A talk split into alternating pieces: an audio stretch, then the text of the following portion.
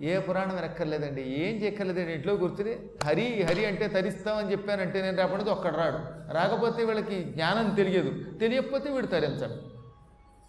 అందుకని సామాన్యులను తరింపజేయడం కోసమే నేను ఇంత కష్టపడి తీర్థయాత్రలు చేస్తున్నానన్నట్ట. తీర్థయాత్రలు చేయడం వల్ల మీకే కాదు లోకానికి కూడా లాభం అంటున్నారు. ఇంతకీ లోకానికి ఏమి లాభం అన్నాడు వెళ్ళి కుబేరుడు. లోకంలో ప్రతి ప్రాణికి అహంకారం ఉంటుంది. నేను గొప్పవాణ్ణి ఇది నాది. నేను ఏమైనా తరింపజేయగలను తరిస్తాను. లేక నేను ఏం చెబితే దవ్వుతుంది ఇలాంటి భ్రమలు జీవులకు ఉంటాయి. అసలు ఎంతెందుకు అహంకారం లేకుండా ఎవడుంటాడు ఎంత గొప్ప జీవి అయినా ఏదో ఒక సమయంలో నేను గొప్పవాడిని అనుకోకుండా ఉంటాడా? గుండెల మీద చేసి చెప్పండి అబ్బే నేను ఉట్టి పనికిమాలండి నాకేమొచ్చు? అన్నవాడు ఎవడో ఉంటాడు అబ్బో నాకు అన్నీ తెలుసు అయినా వింటున్నాను అనుకుంటాడు. ఇది మానవ సహజం. కాబట్టి ఈ లోకంలో ఉన్న మానవులకు ఉన్న అహంకారం తొలగాలంటే తీర్థయాత్రలు చేయాలి. తీర్థయాత్రల వల్ల దురహంకారం తొలగుతుంది అజ్ఞానం తొలగుతుంది విజ్ఞానం పెరుగుతుంది. ప్రతి ప్రాణిలో పరమాత్మను చూస్తాడనగానే అప్పుడు కుబేరుడు స్వామి నాకు ఒక అనుమానం వచ్చింది. అహంకారం తొలగడానికి తీర్థయాత్రలు చేయాలని ఇప్పుడు మీరు చెప్పిన దాన్ని బట్టి నాకు తెలిసింది. అహంకారం తొలగాలంటే తీర్థయాత్రలు చేయాలి. స్వర్గంలో కూడా ఈ మధ్యన అహంకారం పెరిగిన వాళ్ళు ఉన్నారు. వాళ్ళ అహంకారం తీర్థయాత్రలు చేసిన మీరే తొలగించాలి. మరొక అనుమానం అసలు తీర్థయాత్రలు చేస్తే అహంకారం ఎలా తొలగుతుందండి అని అడిగాడు ఆయన.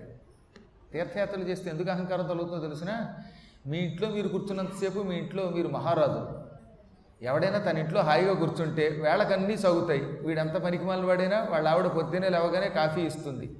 అదే బయటికి తీర్థయాత్రలకు వెళ్ళమనండి. పొద్దున్న ఏడైనా ఎనిమిదైనా కాఫీ దొరకకపోవచ్చు పాలు దొరకకపోవచ్చు ఇంట్లో సాగినట్టు సాగుతాయా మీకు? ఒకసారి ఆలోచించండి ఎవడైనా. మన ఇంట్లో మనం హాయిగా అన్నీ సాగించుకుంటాం.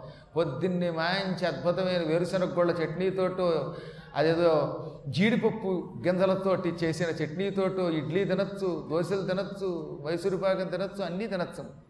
అదే బయటికి వెడితే మీరు కాశీ వెళ్ళారు వేళకేం ఇడ్లీ దొరకదు. దొరికిన క్యూలో నిలబడాలి. ఒక్కొక్కప్పుడు వాడు మూడు రోజుల క్రితం ఇడ్లీ వడి వేడి చేసి పెట్టచ్చు. అంచేత పరయాత్రకి వెడితే వేళకు ఆహారం దొరకదు. వెళ్ళిన చోట మీకల్లా రూములు దొరకవు. వెళ్ళిన చోటల్లో పరుపులు దొరకవు. ఒక్కొక్కప్పుడు చాప మీద పడుకోవాల్సి వస్తుంది. ఒక్కొక్కప్పుడు సమయానికి వసతి దొరకక చాలాసేపు ఇబ్బంది పడాల్సి వస్తుంది. స్నానాలు చేసేటప్పుడు వేడినీళ్ళు దొరకకపోతే చన్నీళ్ళు చేస్తే కన్నీళ్ళు పెట్టుకోవలసి రావచ్చు. ఏదో ముక్కులోంచి రొంపబట్టి ఊ కారిపోవచ్చు. ఇలాంటి వేసవి కాలంలో పెడితే ఏ కాశీ లాంటి చోట శరీరం అంతా పటపటలాడిపోతుంది. ఎన్ని కష్టాలండి? అందుకే అష్ట కష్టాలంటే ఏమిటో తెలుసా? అరయంగ పరదేశ యాత్ర చేయుట ఒండు అన్నారు. అష్ట కష్టాల్లో మొదటి కష్టం పరదేశ యాత్ర చేయుట. ఉన్న ఊరు వదిలి ఇల్లు విడిచిపెట్టి వేరే ఊరు వెళ్ళడమే అష్ట కష్టాల్లో మొదటిది. తనకు తానే వండుకొనుట రెండు. భార్య లేకపోతే తనకి తానే వండుకోవడం ఉందే భార్యనే భర్తనే ఎవరైనా ఎవరూ లేకుండా వాడు ఒక్కడే వంట చేసుకుని తనకి తానే వండుకు తినడం ఉంది అంత బాధ మరొకట్లేదట.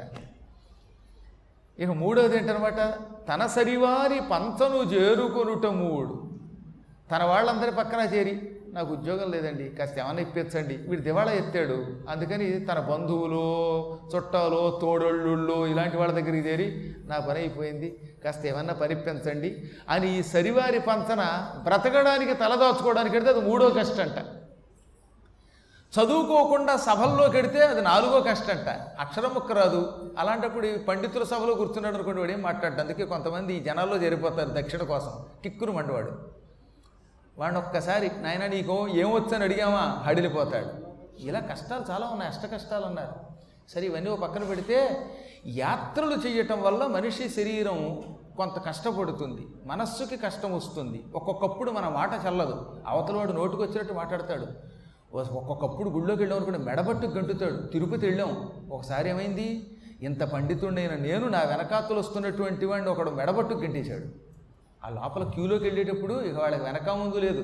జరగండి జరగండి మనమేమో గోవిందా గోవిందా అంటే పొండ్రా పొండ్రా అంటారు. అదేంటో కర్మ వాళ్ళకి. అందుకే వచ్చే జన్మలో యముడు ఏమంటాడు? పొండ్రా పొండ్రా అని అవలోకానికి వేస్తాడు చాలా పర్యాయములు. గుళ్ళో ఉన్నప్పుడు పొండ్రా పొండ్రా కదలండ్రా అని అరవకండ్రా నాయన అని చెప్పాను నేను. గోవిందా గోవిందానికి అంటండి కావాలంటే. హాయిగా గోవిందానండి. గోవిందా అనుకుంటే ఎనాడు ఉండండి నడవండి అంటే నీ నోట్లోంచి భగవన్నామం ఎక్కడొస్తుంది? వీడు గోవింద అంటే నువ్వు అయిపోయింది అంటావు ఆలయంలో ఉన్నప్పుడు తప్పనిసరి పరిస్థితుల్లో ఇంత జనం ఉన్నారు కాబట్టి గెంటవలసి వస్తుంది. ఆ గెంటేటప్పుడు కొంచెం పవిత్రంగా భగవన్నామపూర్వకంగా గంటు వినయంగా గంటు. మెడపట్టుకుని ఒక్కసారి తోసేస్తే వాడు ఏమైపోతాడు? పాప ముసలాయన వెనకాతలో వాడు పడిపోయాడు. కాబట్టి తీర్థయాత్రలు చేస్తున్నప్పుడు మనం ఎంత గొప్పవాడైనా మెడబట్టు గంటుతాడు. దర్శనం ఇవ్వకపోవచ్చు తిట్టచ్చు ఎన్ని కష్టాలు ఉంటాయి ఇన్ని కష్టములు మొదట్లో సహించడం కష్టమైనా క్రమంగా అలవాటు పడిపోతాడు. మొదట్లో నా నేను వస్తే నాకు విఐపి దర్శనం ఇవ్వవా అంటాడు. కొంతకాలం పోయాక అలవాటైపోతుంది. ఇప్పుడు నాకే అలవాటైపోయింది. అలాంటప్పుడు ఈ తీర్థయాత్రలు చేసేవాడు కొన్ని అవమానాలు ఎదురవుతాయి. ఆ అవమానములను సహించటమే జ్ఞానం. నన్ను గెంటేవాడు భగవంతుడు. గెంటించేవాడు భగవంతుడు. ఇలా ఎవడు భావిస్తాడో వాడు జ్ఞాని. అందుకని తీర్థయాత్రలు చేయగా నువ్వు కష్టాలని సహిస్తావు దుఃఖాలని సహిస్తావు అజ్ఞానంతో ఉన్నటువంటి వాళ్ళని చూసి నేర్చుకుంటావు. నీ విజ్ఞానాన్ని పక్కన పెడతావు కష్ట సుఖాలన్నిటినీ దిగబరింగుకుంటావు నువ్వు ఎంత గొప్పవాడనే విషయం మర్చిపోతావు తద్వారా ధరిస్తావు. నీలో ఉన్న దురహంకారాలన్నీ పోతాయిగా? పోయాయి లేదా ఇప్పుడు గ్యారంటీగా శుభ్రంగా పోతాయి పాపం. ఈ విధంగా యాత్రలు చేయటం వల్ల వచ్చే కష్టముల వల్ల మనిషి పవిత్రుడవుతాడు. యాత్రలు ఎటువంటివట? అగ్ని లాంటివి. బంగారాన్ని కొలిమిలో పెట్టి సుత్తితో కొట్టితే అప్పుడు అందులో ఉన్న చెత్త పోయి అదొక నగగా మారిపోతుంది. ఈ మనిషి అనేటటువంటి బంగారం తీర్థయాత్రలనే అగ్నిలో పడి అక్కడున్న కష్ట నష్టములనే సుత్తి దెబ్బలు తిని ఒక మంచి ఆభరణంగా మారతాడు. అందువల్ల యాత్రలు చెయ్యాలి. యాత్రల వల్ల అహంకారం పోతుందనగానే వెంటనే కుబేరుడు నారద మహర్షి తమరు దయతోటి స్వర్గానికి రావాలి. ప్రస్తుతం స్వర్గంలో ఒక సంక్షోభం వచ్చింది. ఆ సంక్షోభం మీరే తీర్చాలన్నాడు. నారదుడు చిరునవ్వు నవ్వుతూ యక్షరాజుతో కలిసి స్వర్గానికి వెళ్ళాడు. దేవరిషి అయిన నారదుణ్ణి తీసుకొచ్చిన కుబేరుణ్ణి ఇద్దరిని చూచి దేవేంద్రుడు స్వాగతం చెప్పాడు. నారదుడంతటి వాడు రావడం స్వర్గానికి గొప్ప అపూర్వ వరం కింద భావించి ఇంద్రుడు ఆయన్ని వినయముగా లేచి నిలబడి స్వాగతం చెప్పి తీసుకొని వచ్చి పవిత్రమైన ఆసనం మీద కూర్చోబెట్టి స్వర్గంగతో కాళ్ళు కడిగి ఆ గంగాజలాన్ని తన నెత్తి మీద జల్లుకొని ఎన్నో రకాల ఉపచారాలు చేసి కూర్చోబెట్టాడు. ఆ తర్వాత మహాత్మా ఈ మధ్యన స్వర్గంలో ఒక గొప్ప వివాదం రాజుకుంది. ఏమిటా వివాదం? అప్సరో వివాదం. రంభ ఊర్వశి మేనక వపువు హరిణి హేమ తిలోత్తమ ఇలాంటి ఉదార స్వభావం కలిగిన సుందరీమడులైన అప్సరసలంతా ఈ మధ్యన వాళ్ళల్లో వాళ్ళు తగాదా పడుతున్నారు ఏమిటి ఇంతగా తగాదా? నేనే అందగత్తెనంటే నేనే అందగత్తెని. నాకంటే గొప్ప సుందరి నాకంటే గొప్ప నృత్యం చేసే స్త్రీ ఈ ప్రపంచంలో లేదు. అంటుంది రంభ. నేను అంతే అంటుంది మేనక. నేను అంతకంటే గొప్ప అంటుంది ఊర్వశి వపు వీళ్ళందరికంటే గొప్ప అంటుంది. ఇలా వీళ్ళల్లో వీళ్ళు తగాదా పడుతున్నారు. ఈ తగాదా తేలనంత వరకు స్వర్గంలో సుఖం లేదు. ఎక్కడ నృత్యాలు లేవు గానాలు లేవు భజానాలు లేవు.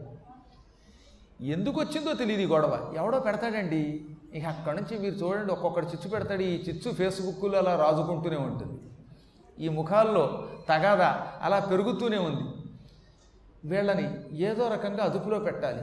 ఇందులో ఎవరు గొప్పవాళ్ళో మీరు తేల్చండి. అనగానే నారదుడు అన్నాడు వారందరినీ పిలిపించి ఒకసారి. పిలిపించి వాళ్ళ సమస్య ఏమిటో పరిష్కరిస్తానన్నాడు. అందరూ బిలబిల్లాడుతూ వచ్చారు.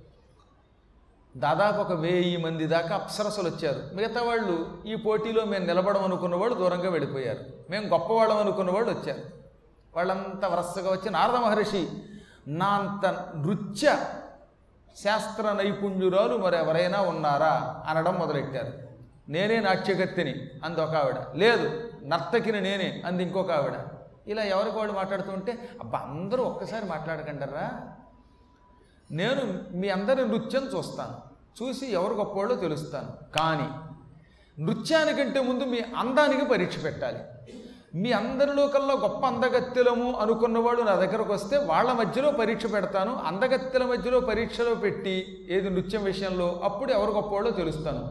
మీ వెయ్యి మందిలో మేమే అందగత్తెలం అనుకున్న వాళ్ళు రండి అనగానే మళ్ళీ వీళ్ళందరూ నేనే అందగత్తిని నేనే అందగత్తిన అంట మొదలెట్టారట. ఏమిటి ఈ అందం దగ్గరికి వచ్చేది ప్రతివాడికి అలాగే అనిపిస్తుందండి చివరికి నేను కూడా అలాగే అనుకుంటాను. నా అంత అందగా లేడని. ఇది ఏమిటి? ఇది భ్రమ మానవుడికి. వాడు ఎలా ఉన్నా? వాడి నెత్తి మీద నాలుగు వెంట్రుకలు లేకపోయినా వాడు చూడడానికి పగలు చూస్తే రాత్రికి అల్లోకి వచ్చేవాడైనా? నేను అందంగా ఉన్నానా? అనుకుంటాడట. ఈ అందం అనే పిచ్చ ఈ సృష్టిలో మానవులకి ఉంది దేవతలకి ఉంది.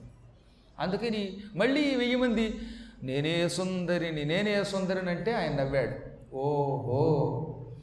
మీరే మీలో వివాదం పడుతూ నేనే సుందరిని అంటే నేనే సుందరిని అంటున్నారు. నేను చెప్పిన పని ఎవరు చేస్తే వారందరిలోకి అందగత్తెలు అని నేను వాళ్ళకో సర్టిఫికెట్ ఇస్తాను. నేను చెప్పిన పని చేస్తారా అనగానే అందరూ ఓ చేస్తామంటే చేస్తామన్నారు. అప్పుడు నారదుడు ఏమన్నాడు తెలిసిన? తపస్యంతం నగేంద్రస్థం యావత్ క్షోభయతే బలాత్ దుర్వాససం మునిశ్రేష్టం తాంవో మన్యే గుణాధికం. ప్రస్తుతం దుర్వాసుడనే మహర్షి హిమాలయ పర్వతం మీద కూర్చుని నూరు సంవత్సరముల పాటు తపస్సు చెయ్యాలని సంకల్పించాడు. ఒకరోజు కాదు రెండు రోజులు కాదు నూరు సంవత్సరములు మౌనవ్రతంతో తపస్సు చేస్తున్నాడు ఆయన. కఠోర తపస్సు చేస్తున్నాడు. ఆయన తపస్సుకి పర్వతం కూడా కదిలిపోతోంది. అంత కఠిన తపస్సు చేస్తున్న దుర్వాస మహర్షి దగ్గరికి వెళ్ళి నృత్యం చేసి మీ అందంతో ఆకట్టుకుని ఆయన తపస్సుని ఎవరు పాడు చేస్తారో? వాళ్ళే వెళ్ళ మీ అందరిలోకి అందగత్తెలు. వెళ్ళండి. దుర్వాసుడి తపస్సుని పాడు చేశారంటే మీరు అందగత్తెలు అవుతారు. ఎవరు చేస్తారా పని అనగానే అప్పటిదాకా నేను అందగత్తిని అహా సుందరిని ఓహో సుందరిని అన్నారు వీళ్ళంతా. వెంటనే ఓర్వసి నా తండ్రి మేము అందగత్తెలం కాదులే. ఎందుకు వచ్చింది? అందగత్తెలమని చెప్పుకుని వెళ్ళి దుర్వాసుని దగ్గర చేరి ఆయన తపస్సుని పాడు చేయడం కంటే కిక్కురు మరకుండా పనికి మాలిన వాళ్ళం. అందగత్తెలం కాదు విరూపిణులం అనుకున్నా మాకు వచ్చిన నష్టం లేదు. అని ఎవరికి వాడు తప్పుకున్నారు? జారిపోయారు. ఎందుకంటే దుర్వాసుడు ముక్కోపి. ఈ ప్రపంచంలో ఇక అంత కోపిష్టివాడు మరొకడు ఎవ్వడు లేడు.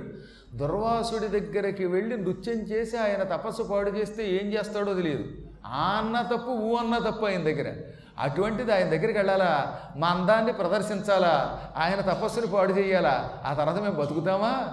బాబాయ్ నేనేం పెద్ద గొప్ప- అందగత్తిని కాదు నాట్యకత్తిని కాదు అని ఊర్వశి వన్ టూ త్రీ అని పరిగెత్తుకుపోయింది. మళ్ళీ కనబడితే ఒట్టు. అంటే ఒక సమస్య పరిష్కారం అయిపోయింది. ఇప్పుడు నారదుడు రంభకేసి తిరిగాడు నువ్వేమంటావని? నీకు నీ పరీక్షకి ఓ దండం ఆయన నా అహంకారం అంతా అడిగిపోయింది. ఎవడైనా నేనే గొప్పవాడిని అంటే వాళ్ళకి నువ్వు ఎలాంటి పరీక్ష పెడతావో నెత్తి మీద ఎలాంటి దెబ్బ కొడతావో మాకు అర్థమైందని ఆవిడ బారిపోయింది ఒకళ్ళ తర్వాత ఒకళ్ళు జారుకుంటూ ఉంటే ఈ జారుకుంటున్న వాళ్ళని చూసి పక్కపక్క నవ్విందట ఒక ఆవిడ. ఆవిడ పేరు వపు ఈ వపు అనే అప్సరస మాత్రం పక్కపక్క నవ్వి ఇంతకాలం మీరంతా గొప్పవాళ్ళు అనుకుని నేను భ్రమపడ్డాను. మీరు ఎంత పిరికి వాళ్ళు అర్థమవుతోంది. మీరేం అందగత్తెలు కాదు? నృత్య శాస్త్రంలో ఆరితేరిన వాళ్ళు కాదు. అందగత్తెనంటే నేనే. నాట్యశాస్త్రం నా సొమ్ము. నేనే గొప్పదాన్ని. ఇంద్ర నా కోసం ఓ సర్టిఫికెట్ గోల్డ్ మెడల్ రెడీ చేసి ఉంచు. నేను ఇప్పుడే బయలుదేరతాను. ఆ మహర్షి తపస్సు చేస్తున్న చోటికి వెడతాను. నా అందంతో వాడిని బందీని చేస్తాను. వాడిని పడగొట్టి పారేస్తాను. ఎందుకు పనికిమాలిన వాడిని చేస్తాను? నేను ఎటువంటి సుందరీమణిని? నేను నాట్యం చేస్తే మంచం మీద పడి చావడానికి సిద్ధంగా ఉన్న ముసలాడు కూడా సుందరి అని పరిగెత్తుకుని లేదు వచ్చేస్తాడు. చచ్చిన శవానికి కూడా ప్రాణం పోసే శక్తి కలిగిన సౌందర్యం నాది. అని అహంకరించి వీరాలాపాలు పలికింది. ఓరి తెగరెచ్చిపోయిందిలేండి ఆ మహర్షి గర్వం అణిచివేస్తాను. ఆ మహర్షిని తపో భగ్నత పొందేలా చేస్తాను. ఆయనకి తపోభంగం కలిగిస్తాను. అనగానే నారదుడు నవ్వుకున్నాడు. ఇంతమంది అప్సరసలు తెలివి తక్కువ వాళ్ళ. వాళ్ళు ఏమి కిక్కురు మనకుండా ఎందుకు పారిపోయారు పాపం ఈవిడ ఈ మధ్యనే వచ్చిందిలేండి జట్లోకి అందుకని ఆవిడికి పెద్దగా తెలియదు. ఆయన నవ్వుకుని నువ్వు అంత పని చేస్తే ఎలాగో నీ కోసం ఇక్కడ ఒక ప్రశంసాపత్రం ఓ సువర్ణమాల ఇవన్నీ ఉంటాయి. నీకు గొప్ప బిరుదిస్తాం నిన్ను సన్మానిస్తాం. వెళ్ళు నీ అదృష్టాన్ని పరీక్షించుకో. దుర్వాసుణ్ణి తపో భంగం కావించి ఈడ్చి మెప్పించు అన్నాడు ఆయన ఇంద్రుడు నారదునికే చూసి అసలు సమస్య ఇక్కడికి చాలా వరకు పరిష్కారం అయిపోయింది. ఎందుకని ఈ వెయ్యి మందిలో తొమ్మిది వందల తొంభై తొమ్మిది మంది పారిపోయారు. ఇంకెప్పుడు మేము గొప్పవాళ్ళం అంటాం అనలేదట. కాబట్టి సమస్య అయ్యైపోయింది ఇక మిగిలింది ఒక్కావిడ ఈ ఒక్క ఆవిడ వెళ్ళి అదృష్టవంతురాలైతే వెనక్కి తిరిగి వస్తుంది లేకపోతే ఏమవుతుందో ఆవిడికి తెలియాలి. వెళ్ళిరా అన్నాడు ఆయన. వపు ఇంద్రుడికి నారదుడికి నమస్కారం చేసుకుని మహావేగంగా భూలోకానికి వచ్చింది. అందువల్ల అహంకారం ఎంత గొప్పదో ఈ కథ మనకి తెలియజేస్తోంది. కొంచెం తెలివైన వాళ్ళు ఉంటారు అహంకారుల్లో కూడా. వాళ్ళు మించిపోతోంది అంటే మనం మునిగిపోతాం అనుకున్నప్పుడు మాత్రం టక్కని తప్పుకుంటారట. మానవుడు అప్పుడప్పుడు వ్యసనములకు గురవుతాడు. ఆ వ్యసనము తనను పాడు చేస్తోంది. డబ్బుని ఆరోగ్యాన్ని పాడు చేస్తోంది అనుకుంటే మాత్రం టక్కున తెలివినవాడు ఆ వ్యసనంలోంచి బయటకు వస్తాడు. ఇక్కడ మూడు శ్లోకాలు చెప్పారు. పూర్వం ఒక ఆయన ఉండేవాడు. పరమ స్త్రీలోలుడు. తన డబ్బంతా వేశ్యలకు ఖర్చు పెట్టాడు. కొంతకాలం పోయిన తర్వాత ఈ వేస్యలు తన డబ్బంతా లాగుతున్నారు. ఇలాగే ఇంకొంతకాలం జరిగితే తన డబ్బంతా పోతుందని కనిపెట్టాట. వెంటనే ఆ వేస్యలు వదులుచుకుని బాగుపడి మళ్ళీ వాళ్ళకి డబ్బు ఇవ్వడం మానేసి పూర్తిగా మంచివాడై తన ధనాన్ని జాగ్రత్తగా కాపాడుకుని గొప్పవాడయ్యాడు పోయిన డబ్బుని సంపాదించుకున్నాడు. అతన్ని మనం ఆదర్శంగా తీసుకోవాలని మొదటివాడిని చెప్పారు. అంటే వీడు మొదట్లో పొరపాటు చేశాడు. డబ్బంతా వేసికి తగలబెట్టాడు. కానీ పూర్తిగా మునిగిపోతున్నాను అనుకున్నప్పుడు అందులోంచి బయటపడ్డట ఊగులోంచి బాగుపడ్డట పోయిన ధనాన్ని సంపాదించాడు ఆ వ్యసనానికి స్వస్తి చెప్పాడు. రెండో వాడు ఉన్నాడు ఒకానొకప్పుడు మద్యానికి బాగా బానిసైపోయాడు. కొంతకాలం పోయాక ఈ మద్యం వల్ల కడుపు కంఠం పాడైపోతుందని తెలిసిందిట. టక్కున దాన్ని విడిచిపెట్టాడు. వాడు బాగుపడ్డాడు.